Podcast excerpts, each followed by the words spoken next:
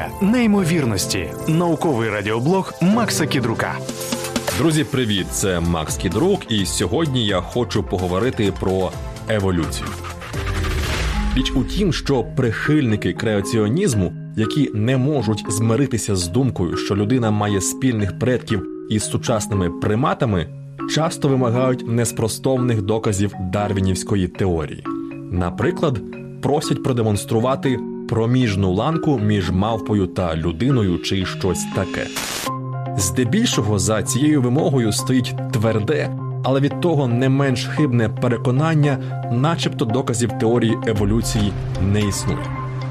Чомусь ця думка доволі поширена навіть серед тих, хто загалом погоджується з ученням Дарвіна про природний добір. Так, я справді не можу продемонструвати проміжну ланку між мавпою та людиною, от тільки причина не в тому, що теорія еволюції помиляється. Річ у тім, що єдиної такої ланки не існує. У природі не існувало і просто не могло існувати істоти, яка була б напівлюдиною, напівприматом. І це зовсім не означає, що теорія еволюції не має твердих, беззаперечних доказів. Найближчими нині живими предками людини розумної є шимпанзе. Палеонтологічні знахідки та генетичні дані свідчать про те, що процес відділення людей і шимпанзе від спільного предка розпочався приблизно 7 мільйонів років тому.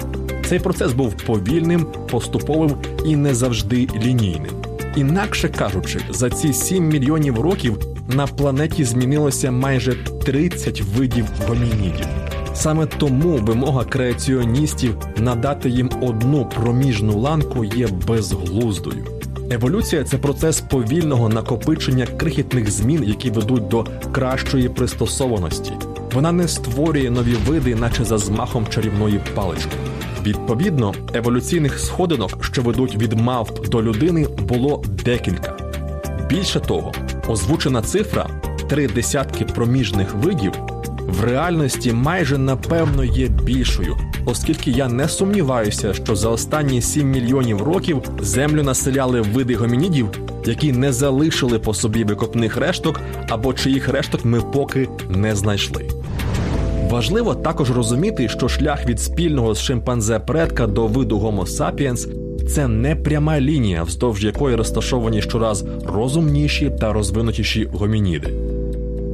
Цей шлях радше має вигляд розгалуженого дерева, окремі гілки якого виявилися еволюційними глухими кутами, образно кажучи, всохли.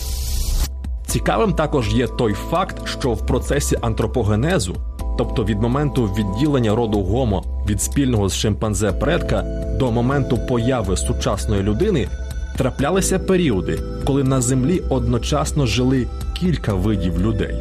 Востаннє це сталося порівняно недавно, якихось 25 тисяч років тому.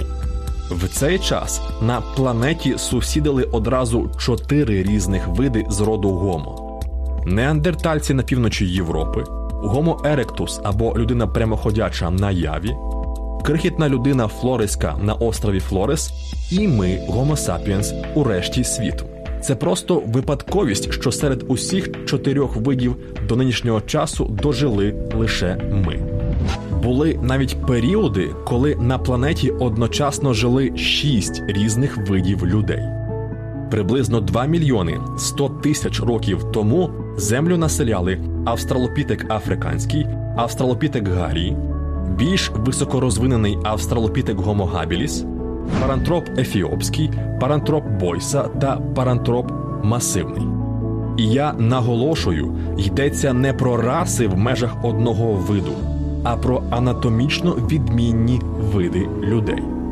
Ви можете побачити їх на власні очі, відвідавши будь-який великий природничий музей.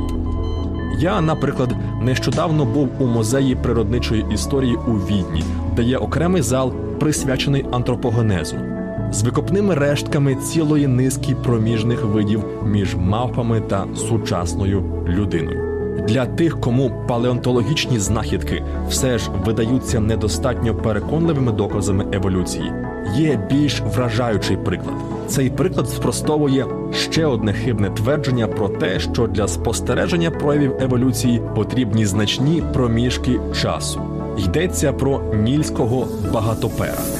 Це прісноводна риба, котра, як зрозуміло, з назви водиться в заболочених заплавах довкола Нілу. Нільський багатопер особливий тим, що має два органи дихання і здатний вибиратися з води та повзати по суші.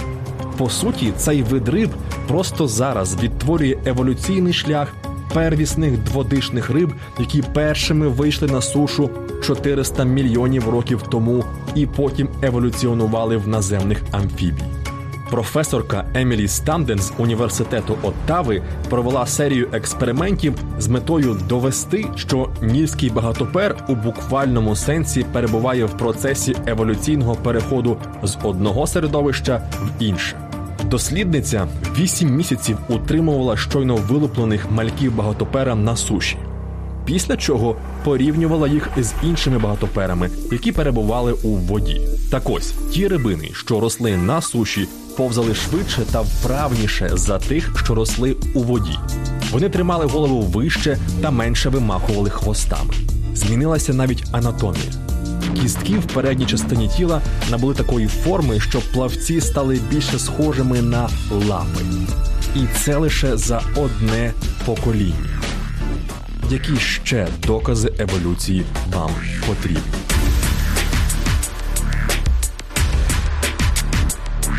Це був Макс. Це був подкаст Теорія неймовірності. Щоб не пропустити нові випуски, підписуйтесь на теорію неймовірності на улюблених подкаст-платформах або слухайте українське радіо. До зустрічі!